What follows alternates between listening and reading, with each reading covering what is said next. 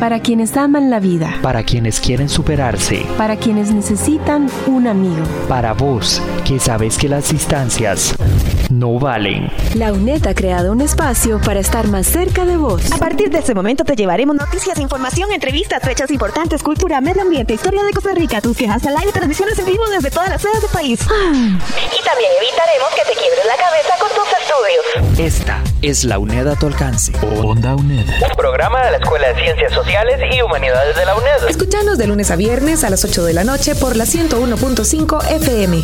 Onda UNED. Acortando distancias. La Escuela de Ciencias Sociales y Humanidades. La Cátedra de Gestión y Servicios de Información.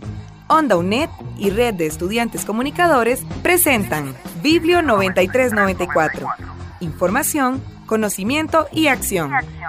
Muchísimas gracias por acompañarnos en una nueva emisión de Biblio 9394. Y el día de hoy te acompañamos Catalina Montenegro, Adriana Morales. Adriana es tutora del curso de promoción y animación de la lectura de la Cátedra de Gestión y Servicio. Pero también tenemos una invitada muy especial que viene a ayudarnos a entender aspectos relacionados con el tema de la educación y vamos a vincularlos con los temas centrales del curso también. Catherine Barquero, ella es investigadora del Estado de la Educación, que precisamente presentó su séptimo informe en agosto de este año. Antes de comenzar, quisiéramos felicitar a todas y todos nuestros estudiantes graduados en la tercera promoción 2019 de diplomado, de licenciatura y bachillerato en las carreras de bibliotecología y nuevas tecnologías de la información y comunicación y bibliotecas educativas y centros de recursos para el aprendizaje. Catherine, gracias por acompañarnos. Quisiéramos un poco que nos contaras en qué consiste este informe. Brevemente, ¿Qué poblaciones estudian ustedes y por qué es tan importante para un país como Costa Rica en este contexto pensar de manera crítica y con datos duros sobre la educación en el país? Qué retos tenemos y cómo está. Bueno, muy buenas, muchas gracias por la, por la invitación, es un gusto estar acá con ustedes. En general, el informe, para comprender un poco, lo, es un estudio que sale cada dos años, tenemos un año fuerte de investigación en el que, en el que lo elaboramos con una red muy amplia de investigadores. Este, en esto participan diversos especialistas, principalmente de universidades públicas, aunque también consultamos mucho a las universidades privadas para poder hacer ciertos estudios de fondo. Particularmente el informe se divide en cinco grandes capítulos y recorre desde la educación preescolar hasta la educación superior. Y la riqueza del informe plantea ver el sistema en sí como un sistema, ¿verdad? No ver preescolar aparte, primaria aparte, sino ver que todo lo que viene aconteciendo desde el nivel inicial finalmente repercute en todos esos jóvenes que están tocando las puertas para ingresar a las universidades públicas y privadas del país. Entonces, la, la, la idea es que veamos el sistema de educación como un proceso articulado. En lo que pasa en un nivel repercute sobre el otro. Es lo que intentamos nosotros es dar como valor agregado con, con el informe en sí. Cada capítulo tiene un tema de fondo, un tema especial, además de, de los indicadores básicos de seguimiento que nos permiten profundizar en, en cuestiones particulares que suceden en cada nivel educativo. Pero bueno, ¿qué podemos decir de nuestro, de nuestro sistema educativo, por lo menos al 2019 con las investigaciones que hemos eh, obtenido para este informe? En general, lo que podemos decir es que el país ha tenido avances en materia principalmente de cobertura. Somos muy buenos en llevar más niños a las aulas, pero somos muy lentos en generar avances significativos, digamos, en materia de calidad. Y hablar de calidad es complicado, pero si uno lo mide por el logro de los aprendizajes, estamos quedando debiendo, ¿verdad? Principalmente porque, y lo que hemos constatado con nuestras investigaciones, es que muchas de las deficiencias de nuestros estudiantes radican desde el preescolar y desde la primaria, y finalmente explotan en niveles superiores como educación secundaria y educación superior, donde tenemos bajo logro, bajo logro de promoción de bachillerato y bajos niveles de comprensión lectora y otras competencias, por ejemplo matemáticas o científicas, que está dificultando que los estudiantes se inserten con éxito en la sociedad del, conocimiento, ¿verdad? Que es al final de cuentas nuestro objetivo principal como país, darles esas herramientas básicas para que puedan enfrentar y desarrollar sus,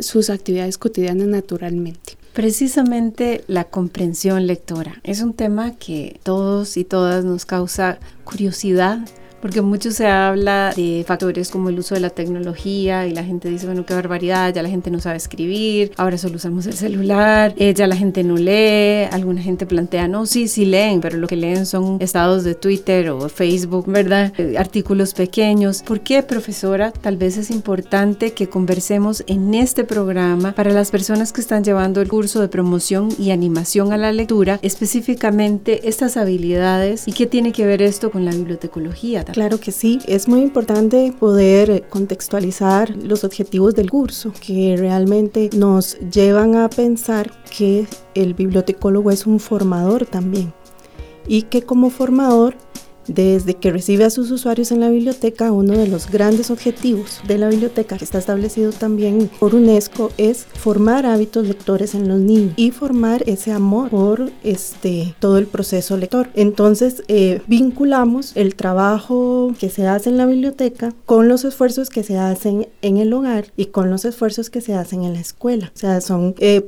procesos que van unidos y necesitamos del fomento lector desde la familia, desde la escuela, desde la biblioteca. Como promotores, entonces nos interesa y nos alarma mucho datos importantes que se dan en el informe del Estado de la Nación que revelan que esos procesos de lectoescritura vienen mal desde preescolar. Estás escuchando Onda UNED. Conversamos también con la investigadora Catherine Barquero del séptimo informe del Estado de la Educación en Costa Rica sobre las habilidades en comprensión lectora. ¿Cuáles son los factores más importantes que ustedes relacionan con estas características que los niños tienen al salir, digamos, de, de su formación de kinder, pre-kinder, ¿verdad? Para llegar a la escuela. ¿Qué es lo que está afectando su rendimiento? Tal vez para contextualizar un poco, en general, el tema de la comprensión lectora ha sido, digamos, bueno, el país participa en las pruebas TERCE, que son las pruebas que realiza la UNESCO, y en estas pruebas participan estudiantes, una muestra, ¿verdad? Aleatoria,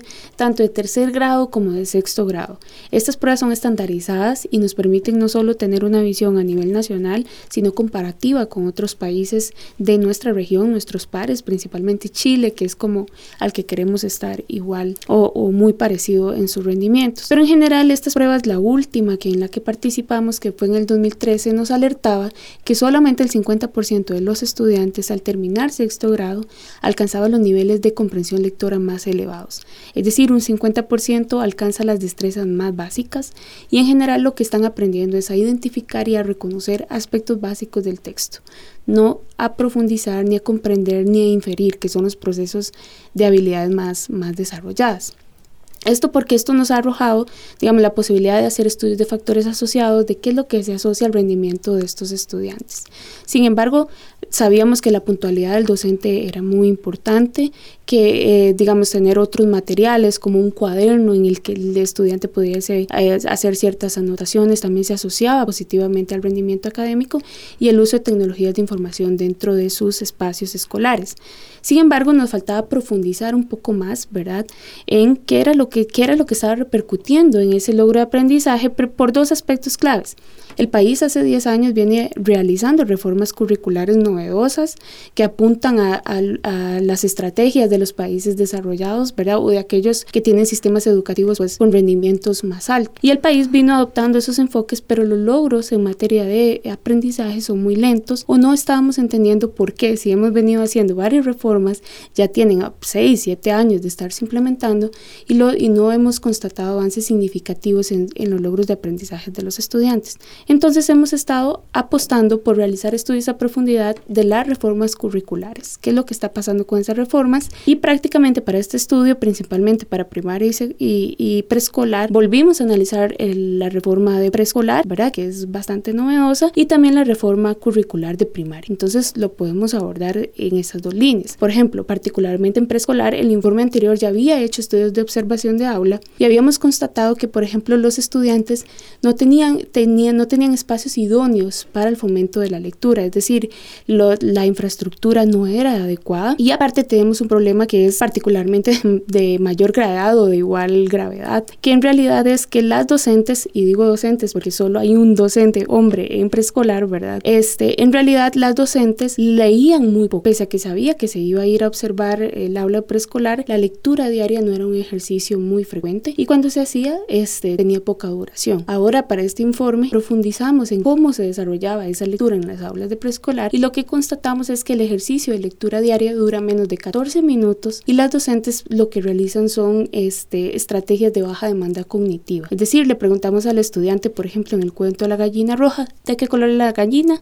Y el estudiante dice roja y ya, punto. No puede desarrollar un, discurso o criticar o elaborar o asociarlo con sus contextos cotidianos, sino que nos quedamos en ese nivel más plano y eso necesariamente está afectando eh, cómo están pasando los chicos desde preescolar a la primaria, ¿verdad? ¿Conocen los docentes y las docentes estos planes o siguen aplicando los planes viejos o siguen con su cotidianidad, digamos, sin incorporar mucho estas, estas, estos cambios o estas transformaciones propuestas. Por ejemplo, lo vemos desde los docentes de preescolar. En general, las docentes tienen una alta valoración del programa, creen que es muy bueno, tratan de implementarlo bien en las aulas, ¿verdad? Lo que hemos constatado, aunque hemos encontrado bastante debilidades, principalmente, como les mencionaba, en los ejercicios diarios de lectura, que son claves para el desarrollo de la conciencia fonológica y de todas las, eh, de los desarrollos de habilidades básicos en preescolar. Cuando nosotros realizamos el estudio de la reforma curricular de español en primaria, constatamos que, a pesar de que el 98% de los docentes nos dijo, sí, hemos leído el programa, solo un 45% lo considera relevante para enseñar. El estudio no nos permitió profundizar en si efectivamente lo están implementando o no. Perdón, en realidad sí pudimos profundizar en eso y con bastante detalle, pero no pudimos saber si efectivamente ese sí ¿verdad? Ese 98% que nos dijo, sí, lo hemos leído con éxito, podemos decir, claro, lo han leído, lo conocen con suficiente detalle, ¿verdad? Nosotros realizamos una serie de preguntas que nos permitió constatar que solo el 50% cumple el perfil idóneo. Entonces, pues ya hay una clara señal de que no necesariamente lo están aplicando. Pero el hecho de que cerca de la mitad de los docentes no lo considere relevante para enseñar siendo su guía diaria de clase, preocupante. Preocupa y nos deja esa inquietud de con qué estamos enseñando entonces en las aulas. Otros factores, por ejemplo, la formación de docentes, eh, formación universitaria, incide en, en este problema que en realidad es como la raíz de muchos otros problemas eh, de comprensión y desarrollo de habilidades en general para los niños, niñas y posteriormente jóvenes de colegio e incluso estudiantes de universidades. Conversábamos antes de entrar al programa que también nuestros y nuestras estudiantes vienen con un rezago muy grande en muchos casos en cosas que se considerarían básicas. Sí, así es. Bueno, nosotros en primaria pudimos realizar un estudio a profundidad del perfil del docente que actualmente está enseñando o el, docente en ejercicio, ¿verdad? Eh, de, de, de, las etapas escolares. Prácticamente constatamos que aquellos que enseñan español, no, el 60% nos indicó que no se siente preparado para enseñar. Y esto es importante eh, destacar, ¿verdad? Que no es el Estado el de la educación el que dice, solo el 60%, no es la voz de ellos, son ellos los que nos están diciendo mayoritariamente que no están preparados para enseñar la lengua.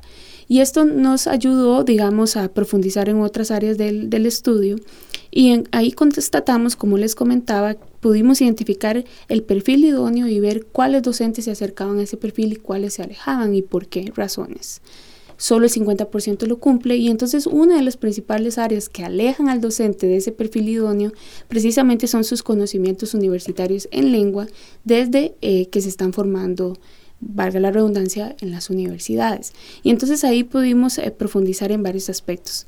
Nos dimos cuenta, por ejemplo, que durante su formación universitaria los docentes no estudian los programas de estudio de español o las reformas curriculares a las que se tienen que enfrentar una vez que ya tienen que ejercer en las aulas.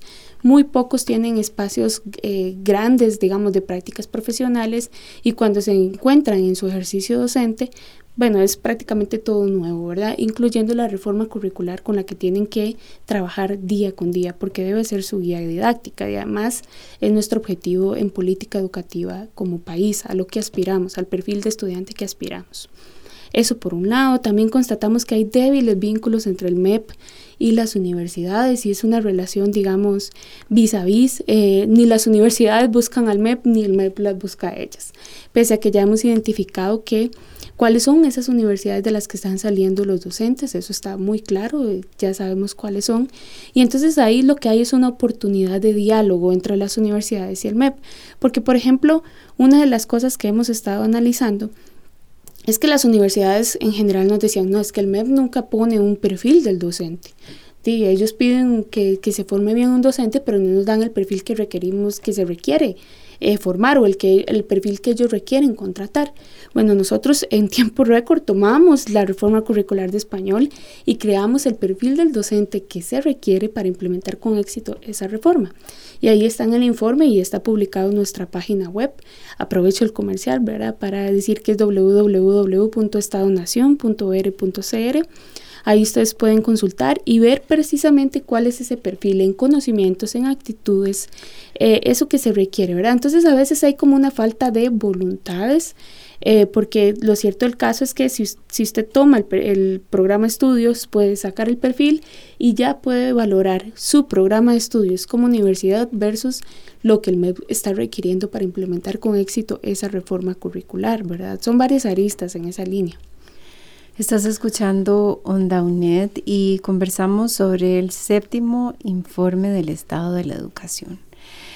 Un dato que nos preocupaba aquí con la profesora Adriana Morales es el que plantea que un 74% de los docentes ven la lectura como una práctica obligatoria. Y justamente cuando nuestra invitada Catherine Barquero mencionaba que en las aulas no hay espacios para el gozo de la lectura o espacios donde eh, haya un, lugar cómodo para sentarse, libros accesibles a la altura de los niños. ¿Qué significa esto para nosotros como costarricenses que ni siquiera los docentes pueden ver eh, la lectura como algo de gusto y placer, sino como algo obligatorio, la ven? Bueno, esto es parte de, estas grandes áreas que alejan a los docentes de ese perfil idóneo, ¿verdad? Para formar a ese estudiante al que todos aspiramos. Tal vez entender cuál es ese estudiante al que todos aspiramos. Bueno, es un estudiante crítico, pero un ciudadano lector, ¿verdad? Cuando uno analiza cuáles son los aprendizajes esperados que tiene el Ministerio de Educación Pública desde el primer grado hasta el sexto grado escolar, uno empieza a darse cuenta que, por ejemplo, en el primer grado se dice, ¿Cuál es uno de los objetivos principales? Empezar a desarrollar el gusto por la lectura. ¿Qué pasa en segundo año? Continuar desarrollando el gusto por la lectura. Y así sucesivamente hasta que usted llegó a sexto grado y formó un ciudadano crítico y un ciudadano lector, amante de la lectura. Sin embargo, parece que nos estamos quedando en empezar a desarrollar el gusto por la lectura, ¿verdad? ¿Y por qué decimos esto? Bueno, pues como usted mencionaba, el 74% considera la lectura como una práctica obligatoria y poco relacionada con el gusto y el placer.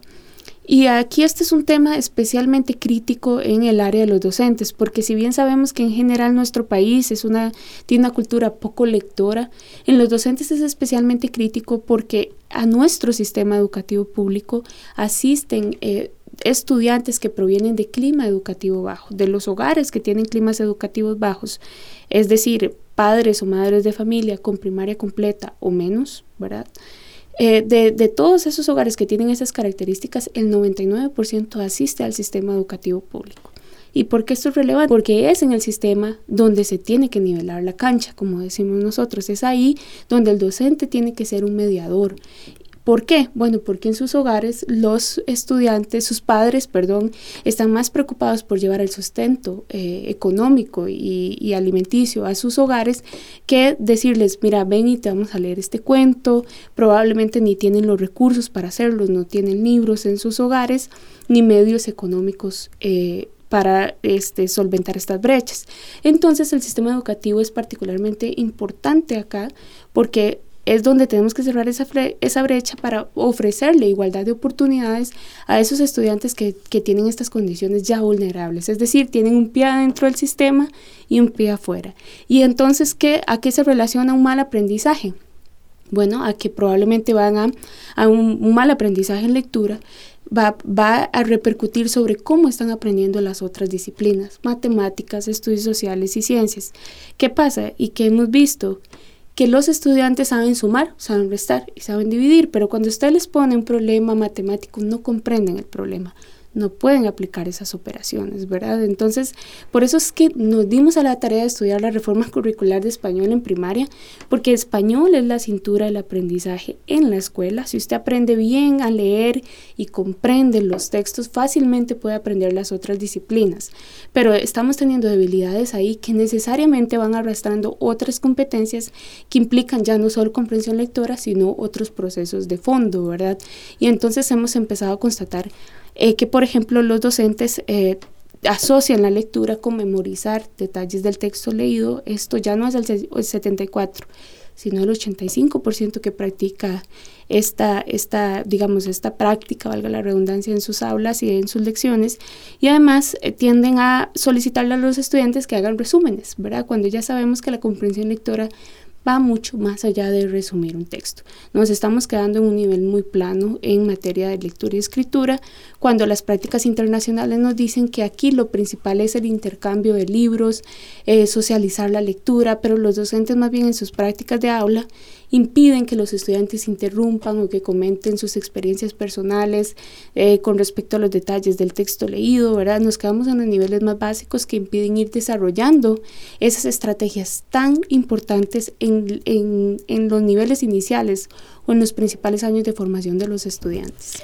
Y con todo este diagnóstico de la realidad, quisiera preguntarle a la profesora Adriana Morales, que justo es tutora del curso de promoción y animación de la lectura de la Cátedra de Gestión y Servicios. Eh, ¿Cuáles estrategias eh, podríamos mencionar para animar la lectura, precisamente para contrarrestar estas carencias eh, provocadas por múltiples factores, ¿verdad? Que nos enfrentan a una realidad donde los estudiantes tienen lastimosamente poco estímulo en sus hogares, eh, pocas actividades culturales y educativas en su tiempo libre, ¿verdad? y que vienen a los espacios escolares donde no lo ha mencionado Catherine, pero lo leímos en el informe, también hay eh, una gran cobertura pero no necesariamente todos los servicios están incluidos. Es decir, que, lo que tienen es como un aula, un profesor, pero no necesariamente una biblioteca o no necesariamente acceso a tecnología. Profesora, tratemos de pensar en estrategias que pueden ayudar, que sean sencillas, que también nuestros y nuestras estudiantes puedan llevarse para su experiencia y ojalá para su práctica como bibliotecólogos o docentes. Muy bien. Eh, primero vamos a partir de, una premisa y es que eh, si queremos enseñar a los estudiantes a leer y que amen la lectura, tenemos que leer nosotros y amar la lectura. O sea, no podemos enseñar algo que no sabemos. Esa es la, premisa principal y eso es un poco lo que eh, trabajamos mucho en el curso de hacer entender a nuestros estudiantes de bibliotecología que el hábito de la lectura es, se tiene que cultivar desde las edades iniciales y, este, y que nosotros como promotores tenemos que ser lectores.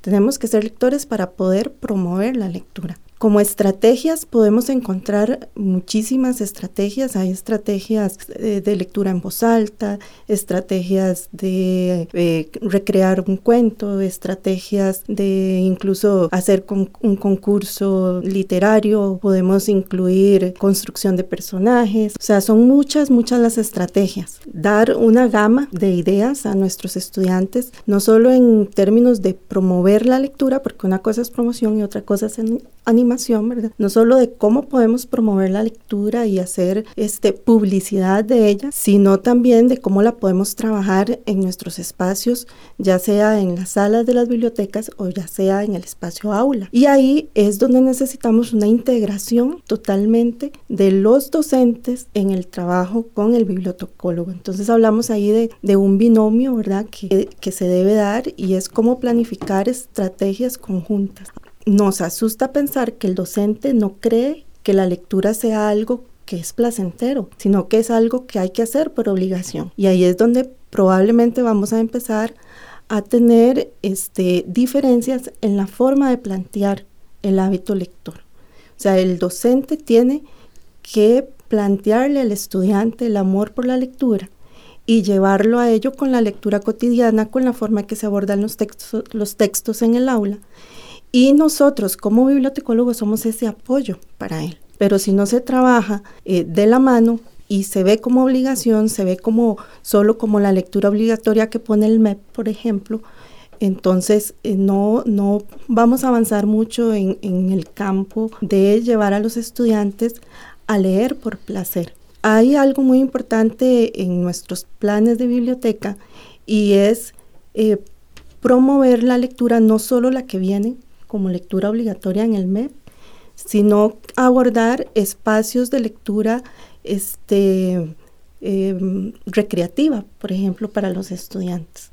Y ahí es donde empezamos entonces a trabajar precisamente estrategias que acerquen al lector a la lectura y que se apropien de los textos y que se apropien de, de, lo que me gusta, de lo que no me gusta. Entonces es muy, muy importante crear conciencia en nuestros docentes con respecto a la importancia de retomar los programas poder contextualizarlos en lo que es el MEP y la innovación que el MEP plantea ahora en los modelos de enseñanza-aprendizaje y también cómo vamos a integrar, por ejemplo, la tecnología para crear espacios lectores más amigables, más atractivos, cómo podemos utilizar, por ejemplo, el teléfono móvil para, para leer, para recrear una lectura, para acercarnos a un texto. Queremos compartir también algunas noticias con ustedes. Felicitamos a las profesoras Ana Alice Villalobos Laurent y a Elina Angulo Camacho, que participaron en el primer Simposio Internacional de Cultura organizado por el Ministerio de Cultura y la ponencia del profesor e investigador Felipe Guadamuz, cómo argumentar académicamente sin utilizar falacias. ¿Se puede acceder al séptimo informe del Estado de la Nación? Claro, bueno, el sitio web del Estado de la Nación es www.estadonacion.or.cr. Ahí está todo el informe impreso, entonces lo pueden consultar cuantas veces quieran. Bueno, yo les decía que solo el 50% de los docentes cumple el perfil, pero hay un alto porcentaje de los docentes que lo hacen muy bien también. No todos lo hacen mal. Nosotros identificamos en este estudio que realizamos que había un 40% que sí se alejaba mucho, que tenía las peores calificaciones o cualificaciones, pero hay un 40% que es exitoso, que tiene muy buenas prácticas, que considera su formación inicial muy buena, ¿verdad? Y que aparte este tiene ejercicios diarios de lectura que hacen que sea ese perfil exitoso al que, al que todos los docentes deberían de apostar. Por ejemplo, nos decían que su conocimiento, que su actitud y que el intercambio entre profesores eran los factores que mayor fomentaban la implementación exitosa del programa. Ya nuestras debilidades obedecen a, otra, a otros aspectos. Sabemos que mayoritariamente la formación de los docentes en servicio es, solamente de universidades privadas, el 60% tiene una formación exclusivamente de universidades privadas, pero tampoco es que las universidades privadas tengan la culpa de todo, ¿verdad? Lo que pasa es que de su calidad sabemos muy poco y en general tenemos un problema en el sistema educativo del cual no conocemos casi nada de ellas. Este, hay muy pocas estadísticas, incluso de nuestras este, instituciones estatales. Los indicadores son muy difíciles de, obtener y es muy poco lo que sabemos del sistema educativo superior también. Pero quiero agradecerle a la investigadora Caterín Barquero en del Estado de la Educación. Justamente conversábamos sobre el informe presentado este año y a la profesora, productora en este momento de radio, Adriana Morales también agradecerle a Nino Robleto en el control técnico y en la conducción y edición de este espacio. Eh, les saludo Catalina Montenegro. Esto ha sido Biblio 9394. Información, conocimiento y acción, como solo Onda UNED te lo puede dar. Una producción de la Escuela de Ciencias Sociales y Humanidades, la Cátedra de Gestión y Servicios de Información, Onda UNED y Red de Estudiantes Comunicadores. Biblio 9394.